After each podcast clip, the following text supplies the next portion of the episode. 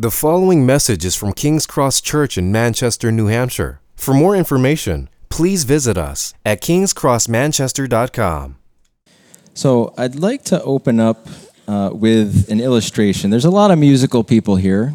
Uh, I confess that I am not. I can work the stereo on the car. Uh, I'm really, really quite good at it. Um, but my my children are in band and orchestra over at let's get this right, Jewett Street, South Side, and Memorial. And they do this really excellent thing every year, the Step Up concert. Is anyone familiar with this? Any, if you've got kids in orchestra or band, it's a really neat thing. What they do is they get the high school band and orchestra, the middle school band and orchestra, and the elementary band and orchestra, and they get them all together, and they do one concert in in one night. Uh, so what's really neat about this, and I'm super emotional about my kids' things anyway, so I just start weeping at like just about everything that they do. Uh, it's it's a little bit embarrassing. Cynthia usually you know scooches down when I start openly weeping at their events, but it's this really neat event where you get to see the whole scope of what it means to be a musician in Manchester. So if you're familiar with uh, elementary school bands, uh, Cynthia is is an elementary music teacher, so we're we're immersed in this world. It's not quite the BSO, but it is on their level. But you get to see the whole continuum of a beginning musician sounding exactly the way that they should sound, right? They're, they're an elementary band. They're they're super nervous. Their palms are sweaty. They're dropping the trumpet like they're just they're they're a bit of a wreck but you get to see the middle school band where it starts to sound a little bit a little bit more like music. And then you get to see the end where the high school orchestra is just this magnificent display of music in the city of Manchester. And what's really neat about this is you get to see the whole thing in one night. You get to see the whole the whole continuum uh, which which I appreciate. And at the last concert I was at, the elementary band director, um, I was not in a in a great place psychologically. And I was watching him and listening to the elementary band, and I was just watching how he responded to them. And I don't have any patience at all when it comes to teaching kids like music. So I just what I really admired about him was his enthusiasm for what they were doing. And you would think by watching him conduct that he was directing the BSO like he was enthusiastic, he was supportive, he was encouraging. And they were an elementary band, right? I'm not I'm not dissing them, but if your kids play musical instruments, you realize you, you pay your dues with hot cross buns and uh, what's that other one? Um, you, you pay your dues with that stuff so that you can that you can hear the the really good stuff down the road. And I just had that really alter my view of God in some pretty profound ways, where I think this to me is just the perfect analogy for what God is like. That here we are, as imperfect as we are, elementary band students just trying to play a note. And to have the conductor up there and to be so over the top enthusiastic and supportive and encouraging. And then for kids in that moment, to be able to see the whole vision of what's it, what it's going to be like to be a music student in Manchester, to get to look up to high schoolers and say, I'm struggling on my violin here, but if I keep at it, I'm gonna perhaps be as good as those high school students who are all like wearing tuxedos, and it's it's really a top top notch operation. And I think as I think about God, as I think about the Christian life, that analogy is is really effective for how I think about my Christianity and to be able to compress that whole continuum of musicianship, I had to say it really slowly, to compress that all down into one night and to get a whole sweeping vision of that all at once is really a profound experience. And I think that is what the Christian life is like. So, what I want to talk about today is actually being oriented to the future. And I think that this is a significant category uh, in the New Testament, in the Old Testament as well, but but in, in the New Testament. Um, because part of, as we turn to chapter 13 in 1 Corinthians, part of what Paul has to do with the Corinthians is to alter the way that they view the world. Right? So there's a certain Jewish way of thinking, which is just very simple in terms of thinking of the present age and the age to come. Like that's how Jewish theology works. That there is the present age, which is marked by sin and competition and corruption, by injustice. There's the present age, and then there's the age to come, which is God's future. God's future of justice, God's future of rest, of security. And that's the way that they think, right? So, as uh, the Jews are living under Roman oppression, they have this forward-looking, uh, this forward-looking orientation that they look toward God's future, and that helps them to live in the present. Now, they believed that the resurrection would mark this change, that the, the present age would give way to the age to come in the resurrection. And they believed in a general resurrection of all the righteous. So when Jesus comes, just to very quickly uh, get to my get to my point, in Jesus, an individual has been resurrected in the right in the middle of history. Like that's the confusing thing, not resurrection, right? Most of them believed in resurrection. But the idea that God would invade the center of history and start the new age now was something that they couldn't quite get their minds around. But it's still just a slight shift in their thinking. For the Corinthians, Greco Roman philosophical thought, they're not thinking in those terms. They're just sitting around talking about ideas. And they might have some ethical framework, or they might not. It's just a bunch of people sitting around at Starbucks arguing about the latest ideas. They'll come back tomorrow, run it all back, but the ideas don't affect them the ways um, that it would have affected somebody in terms of their Jewish thinking, in terms of the present age and the age to come. So, just to say very briefly, uh, God's new age has broken into the present, and that orients how we live. The New Testament, in other ways, I think, uh, well, let me just start with my main point here. Love's permanence orients us to God's future. So if that's on the slide, excellent. Just amazing. Um, so God's love intruding into the present orients us toward his future. And the New Testament will talk about this in other ways. Uh, so, actually, when Dave Hamilton preached during Advent, he used the phrase already and not yet. And that's exactly what it is that we're already God's children. And yet there's still, we're not quite at the fullness of all that God has for us. Um, but it's started. So we're living in this weird sort of overlap of the ages where God's invasion has begun in the resurrection of Jesus, that that's God's flag in the ground saying it's all mine. And then the rest of it is the working out of that. So here's how the New Testament puts it. Um, just eight verses apart in Romans, Paul says, But you have received the spirit of adoption as sons. So it's already happened. You have received it, it's there. But then eight verses later, we wait eagerly for our adoption as sons. So it's not a contradiction, it's just a paradox. And I think if you're to talk about any part of your life, you understand how that works. That I'm already something, but I'm not yet. There's probably lots of analogies for that, but I am an employee of this company. Now I've got to sit through 72 hours of really boring videos to tell me how to enter into the fullness of being an employee of this company. Um, and there's videos and there's forms to sign, and I'm ready to fall asleep even just thinking about it. But this is the framework. If we could go to the next slide, this is uh, 1 John 3 2. Beloved, we are God's children now. And what we will be has not yet appeared. But we know that when he appears, we shall be like him because we shall see him as he is. And there's other places as well where the New Testament imperative is to put to death the old man, to take on to take on the new. So I think that that's a pretty uh, essential New Testament framework. So we begin living the new age now. That is the New Testament framework. And what I'd like to do in terms of getting into 1 Corinthians 13 is to pick back up in uh, 13 7 with the statement that love endures all, love hopes all, love believes all. That's forward thinking, right? That looks to the future. Several weeks ago, Jacob had the Tim Keller quote about marriage, uh, where there's just tons of enthusiasm and excitement for what a person eventually becomes, right?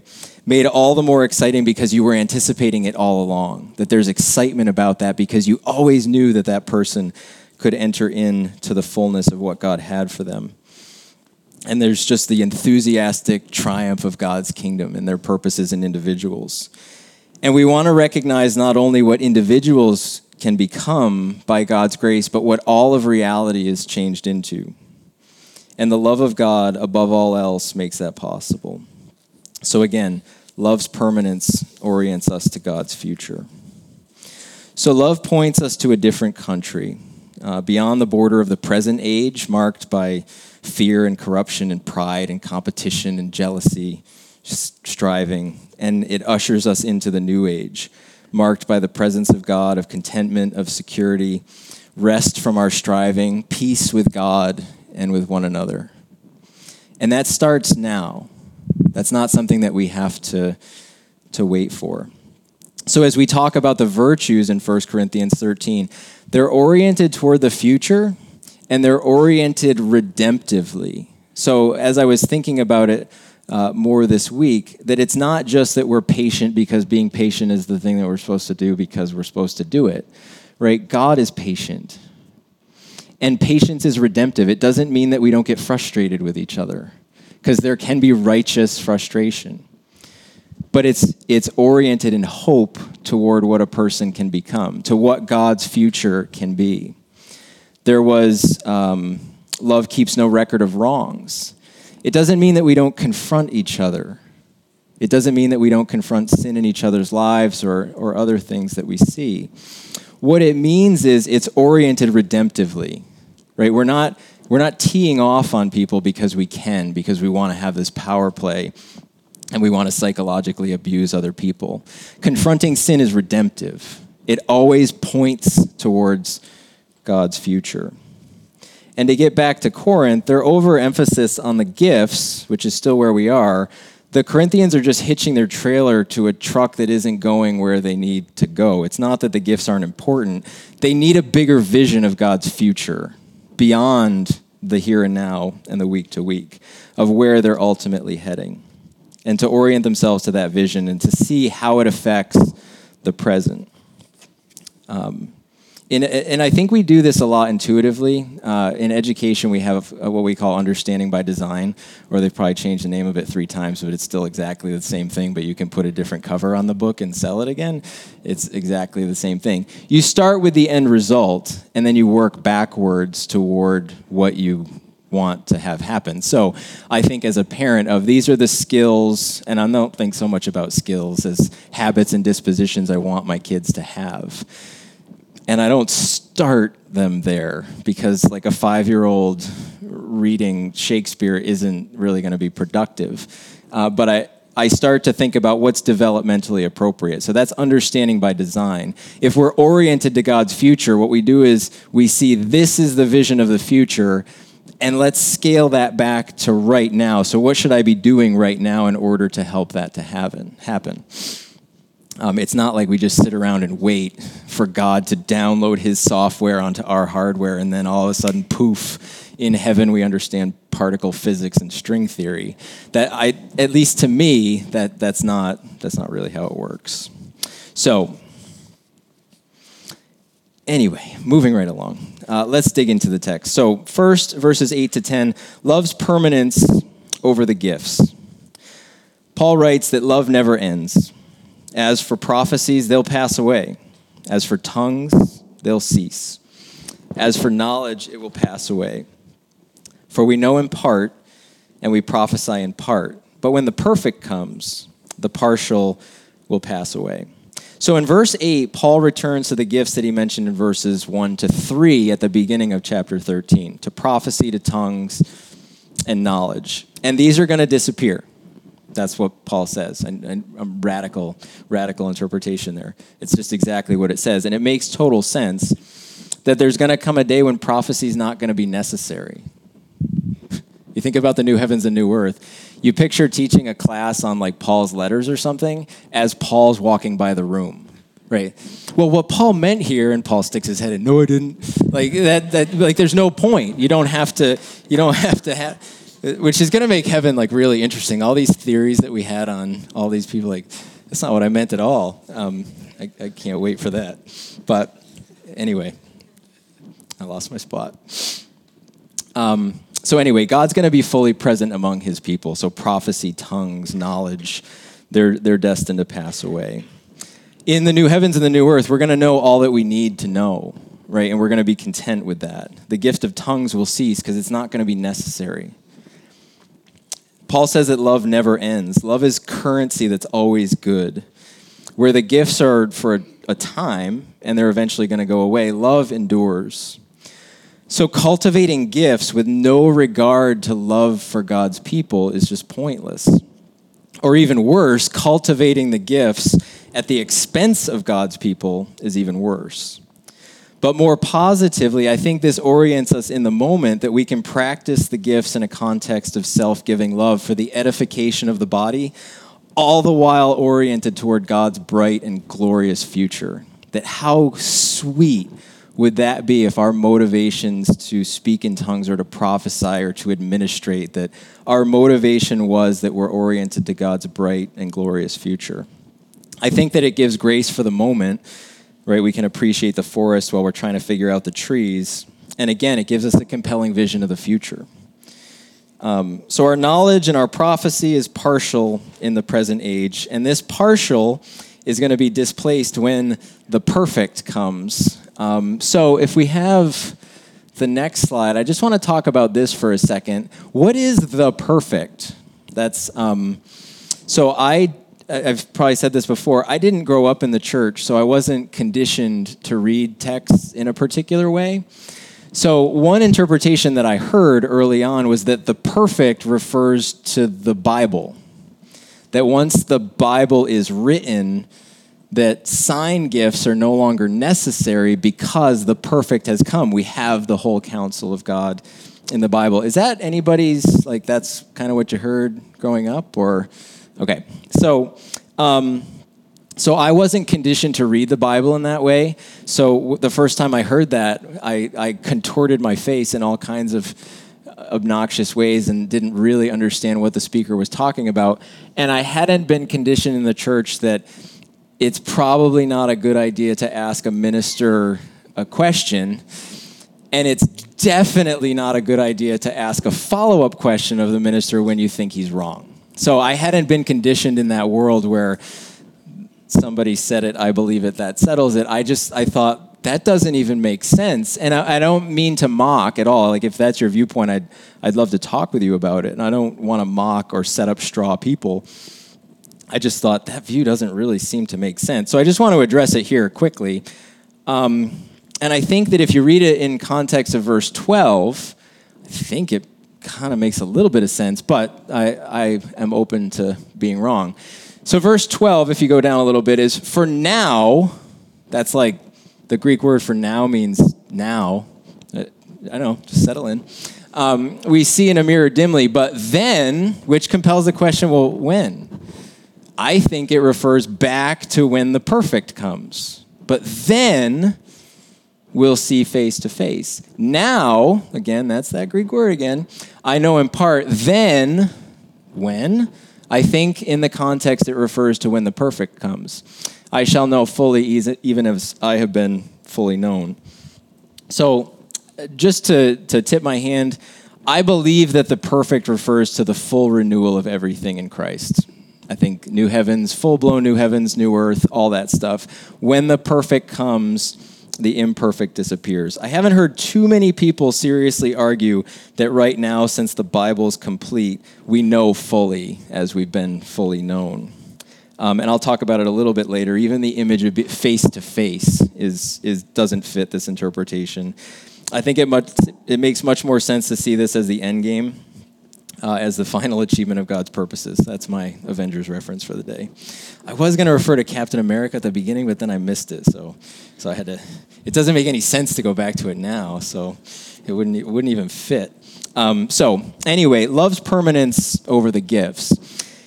The fact that the gifts are going to pass away doesn't make them useless, but it does put them in proper perspective. It does frame our thinking about the gifts. And as I go back to the illustration of the orchestra, that we're tuning ourselves to the future of God's love, that we're orienting ourselves to being high school orchestra players with, with lots of skill. um, as we tune ourselves to God's love, we have to recognize that the purpose of the gifts is for the building up of the church, for the edification of others, for the common good, and to point others to Jesus. It's not, as the Corinthians seem to be exercising them, a chance to show your spiritual muscle or to build yourself up with disregard to other people. It doesn't mean the gifts are useless. It just means you're hitching your trailer to a truck that isn't going the full distance, right? They're still good. They're still a gift, and God wants us using them, but they're not. They're not the end game. So love's permanence over the gift. Second, in verse 11, love's permanence matures us. Let's just look at verse 11. When I was a child, I spoke like a child. I thought like a child. I reasoned like a child. When I became a man, I gave up childish ways. And here, it's just a very simple, I think, inherent critique of the Corinthian way, with Paul basically telling them to grow up.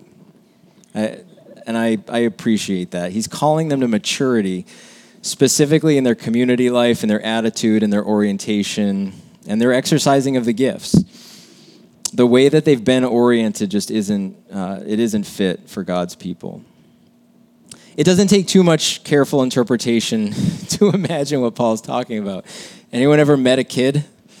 Just maybe once. You, you saw them at a distant, like wildlife. Um, for children, the axis of the entire universe runs down their spine. There is no regard for the past or the future. There is just the need of the moment. And it's not just the need of the moment, it's their need of the moment. Can I have that toy? Food, hug, bottle, attention, food. Toy, attention, food, water. And for a child, I think this is developmentally appropriate. If you've been around kids, they're just, that's, that's how they are. Um, I have this image in my head of like, mom or dad outside in the street fighting the zombie apocalypse, trying to save the universe, while a kid comes out on the porch like with their sippy cup, like, am I getting this water or are you getting it? Like there's just moms fighting zombies and you know kids just like, so mom, we doing this or what? Uh, we, I, will get this cup myself. And you think about it, they can't reach the sink. I mean, come on. Uh, there actually is this place where you can go and everything is to scale so you get a sense of like, what does it look like for a little kid to walk up to a chair that size? Because it's like taller than them. And you just think, wow, that's really disoriented. So they make things to, like to scale. So there's these massive chairs. Like, what would it be to be like a kid and and have chairs be this big? I think it's interesting. Um, but I think it's um, I think it is it's developmentally appropriate. Um, they're inherently selfish because they need to survive sorry, kids, I know you're in the service now, but that's just reality. You, you, you're inherently selfish because you need to survive. But as we mature, we put aside these inclinations and praise God. Notice that there's other human beings around and that they have needs too. So if I pivot just one degree back to the situation in Corinth, their immaturity is shown in their self centeredness and in their need for instant gratification. They're getting drunk during communion, right?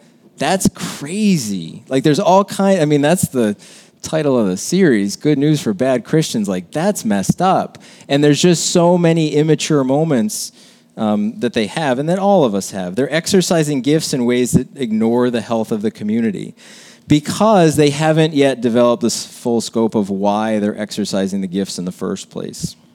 So if I take the orchestra analogy again, the Corinthians are just playing whatever music they think is right, and they're not paying attention to each other at all or to the conductor. Like they're just playing random notes and and trying to overpower each other in that way. But when we're tuned to love, we want what's going to last. So when we cultivate love, we're asking God, give me what will last. Help me to participate in things that will last and we ache to participate in the concert and not just to do our own thing right? As individuals we're not we're not as compelling as we are all together like when you're a part of a concert that's excellent. Like you just think of the magnitude of all of that coming together in unity and i think it's it's compelling. So love gives us a vision of maturity moving us past our own needs and wants and desires and into something greater and grander the building of the kingdom through being a blessing not just to each other, but a blessing to those who don't yet know Christ. So, finally, verses 12 and 13. We've seen love's permanence over the gifts, we've seen how love matures us. Verses 12 and 13 love's permanence clears our vision. For we uh, now see in a mirror dimly, but then face to face. Now I know in part, then I shall know fully, even as I have been fully known. So now faith, hope, and love abide, these three, but the greatest of these is love. So, to return to the opening example, the analogy of tuning ourselves to God's love as elementary band students, sitting in the band, it's not always easy or pleasant. You don't always see the full scope of what is happening. Our vision is skewed. We can't see the reasoning behind the why of what we're doing in a given moment. We might play the occasional off note, um, or you might play the frequent off note in your spiritual life. There might be tiny acts of rebellion, there might be large acts of rebellion. There's times of confusion, there's even doubt and disillusionment. And Paul addresses this. He says, Now we see in a mirror dimly, that now we know in part. Everything can be partial or confusing. We can become too focused in a moment and lose the forest for the trees. And recognizing that this happens is critical, I think. Like recognizing the reality of it uh, at, at a moment of disillusionment is, is important. Because realizing the brightness of God's future can make the darkness around us all the more distressing. And if you're already there in your mind thinking of full blown new heavens and new earth, the injustices that you see around you can become crippling if we can't acknowledge that we see in part and that we look in a mirror dimly. And realizing all the more that the darkness is not out there, but it's in part in me, it's in all of us. And that makes it even more distressing. But at that time, we'll see face to face. And that's an image where I can hang out for quite a while because I think to go back to the interpretation of the perfect being the Bible, it says we're going to see face to face, not face to book. And this is a personal image. It's an it's personal interaction, it's personal connection. It's a portrait of intimacy. It's not abstract ideas. It's not a list of things that we believe. It's face to face interaction. And at that moment, that's what we're going to see. So if I could go back one more slide, it would actually be forward. Oh, I'm past that, right? Even further. Maybe the slides aren't in order. Yeah, keep going. One more. No, this is backwards. The slides are going backwards. It's the. Oh, I'm sorry. Did I say back? That's the thing where you have to say what I or hear what I mean and not what I say. Yeah. I come across this a lot. Let's give it up for Steph. Thank you, Steph. That was speaker error. That was totally my fault. Uh, Beloved, we are God's children now and what we will be has not yet appeared. But we know that when he appears, we shall be like him because we shall see him as he is. Even in our personal interactions now, we're skewed. And I think that we see people as we are, not as they are. We're not always good at listening and hearing and seeing. And we struggle to get past our own distortions or even to communicate our own need to be known. Like that's another image that I could pick up and and talk about for way longer than you'd be interested in talking about it. But I think that the deepest fundamental need I can think of is the need to be known. Um, whether people put it in these terms or not, people are desperate for it. There's no other reason for social media to exist right? So, whatever we think about the particulars of, of social media, it shows an almost universal human need to be known. And if you've experienced that in relationship with people, I think you know what I'm what I'm talking about. And especially like because I, I teach in Manchester, so this is heavy on my heart like all the time. that if you don't have that at key developmental stages, it throws off everything. It skews your relationships, your views of other people. Um, it's just, it's dark. So I think that, that there's just such a profound need to be known. And in the case of our Christian life, it's going to take something as radical as the death and resurrection uh, to get us to see clearly for the first time. And this passage even starts to hint at chapter 15. This, this I think it's 58 verses, this magisterial climax of the book that talks about the resurrection. It's going to take something that radical to get us to see God clearly and to see each other clearly and to know as we are known. So it takes something that radical to open us up beyond our own bias and our own insecurity, our own selfishness, our own competition, our own striving, to open us up to the whole scope of what God has been doing all along. It's not something that's going to happen now. But it doesn't mean that we can't anticipate it in the present. It's just going to take our own death and the resurrection to put us up over that. So at that moment, uh, we'll know fully as we have been fully known. There's lots of things to focus on there. I'm just going to focus on one. What matters here is not our knowledge of God, but God's knowledge of us. And I think we place a lot of emphasis on our knowing, on our understanding. And I suppose that's, I, I get it. Uh, but I think that this is saying that any knowing on our part is contingent upon God knowing us first. And it's a relational knowing relational, not factual, right? So if your vision of the new heavens and the new earth is having every tricky question you've ever thought about be answered in some sort of like Bible answer man sort of format, that's just too small, right? I, I just I don't think that, that that's it. It's relational knowing. And I think that's what community is all about. So there's a couple other slides. I apologize that they're so compressed. Uh, First is Galatians 4 9. But now that you have come to know God, or rather to be known by God, so it's not just about us knowing, it's about being known by God. How can you turn back again to the weak and worthless elementary principles of the world, whose slaves you want to be once more? And then just a couple of chapters ago in 1 Corinthians 8. Now, concerning food offered to idols, we know that all of us possess knowledge. This knowledge puffs up and this is that factual understanding. This knowledge puffs up, and that's the word for arrogant, right? So when Paul says that they're arrogant, that's it. This knowledge puffs up, but love builds up. But if, in verse 3, but if anyone loves God, he's known by God. So that orients us to God's future, a future day when we will know as we have been fully known. So I want to close with this what does this orientation to the future produce in us? And I was just, this is my own reflection on the passage. I'm sure you have things that you could add to this. These are just a couple quick things that I want to walk through. What does this produce in us? First of all, is grace. Uh, things are not now as they will be eventually. So God's expectations are not ratcheted up impossibly high.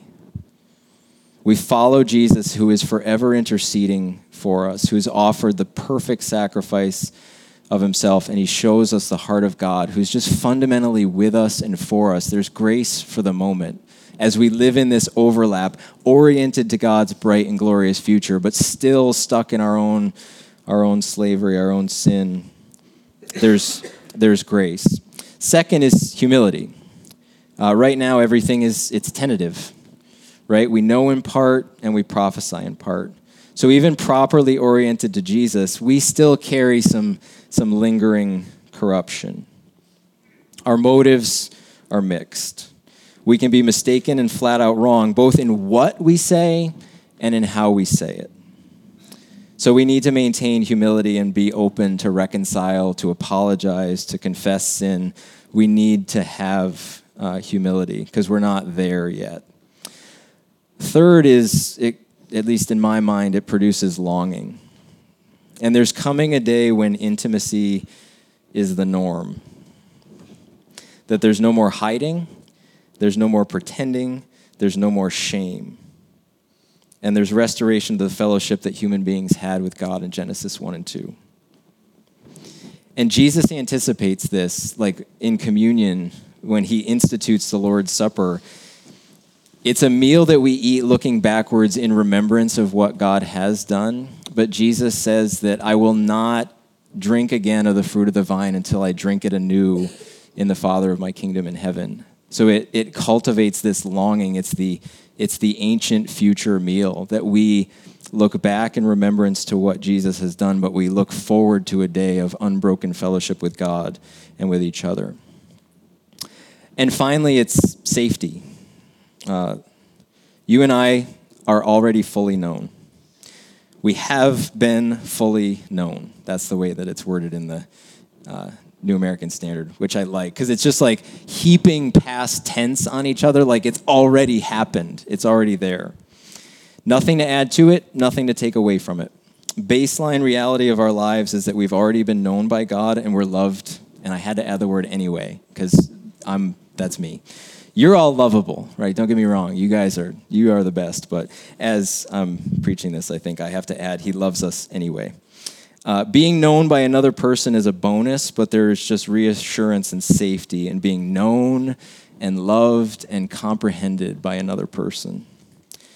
To be who you are and to have the sense that somebody understands and loves you. That's what it means to be known. So, so to sort of fit this quickly back into its context, the end of chapter 12, Paul said, earnestly desire the greater gifts. So we long for and we earnestly the, desire the spiritual gifts because they're a sign pointing forward, but they're also a sign pointing to the fact that God is still here. He's still at work in our midst. That we have been fully known and we can pour ourselves out for others because God's love is the foundational reality. His love is patient, it is kind, He doesn't keep record of wrongs. It's compelling. That love is the foundation of, of our reality. And his love is never spent. His love, his generosity, his kindness, they're never scarce. They're pouring themselves out in uh, self sacrificing, self giving ways. And in Jesus, that self sacrificing love of God is what God is all about. So I'm going to pray. And I can't remember from before church if I, Jacob's coming back up, but to have a time of prayer where where we pray about these virtues. So I'm going to turn it over to Jacob after I pray, and then, uh, or I'm going to turn it over to the worship team. Either way, when I pray afterward, something's definitely going to happen. There's definitely going to be something, and you're going to be surprised. You won't even know what it is. So, anyway, I'll pray. God, we're thankful for uh, your word, and I pray that as we as we seek to think about your future and how that orients us now, I pray that you would give us grace and humility and just an openness to what you're doing inside us and around us. Not just as individuals, but as a community. Um, I pray that your spirit would do something in our midst. I pray that you would help us to be uh, open and vulnerable to each other to be open and vulnerable with you, uh, to come to maturity, uh, and to recognize the gifts for what they are. Uh, that they're signposts pointing to you, but that they they need to be done in love. Um, I pray that your Spirit would empower us to that end. Amen. Thank you for listening to this message from King's Cross Church in Manchester, New Hampshire. Please feel free to share or distribute this content, but do not charge for it or alter the content in any way without permission. King's Cross Church exists to treasure, proclaim, and grow in the gospel of Jesus Christ. To find out more about King's Cross Church, please visit us at kingscrossmanchester.com.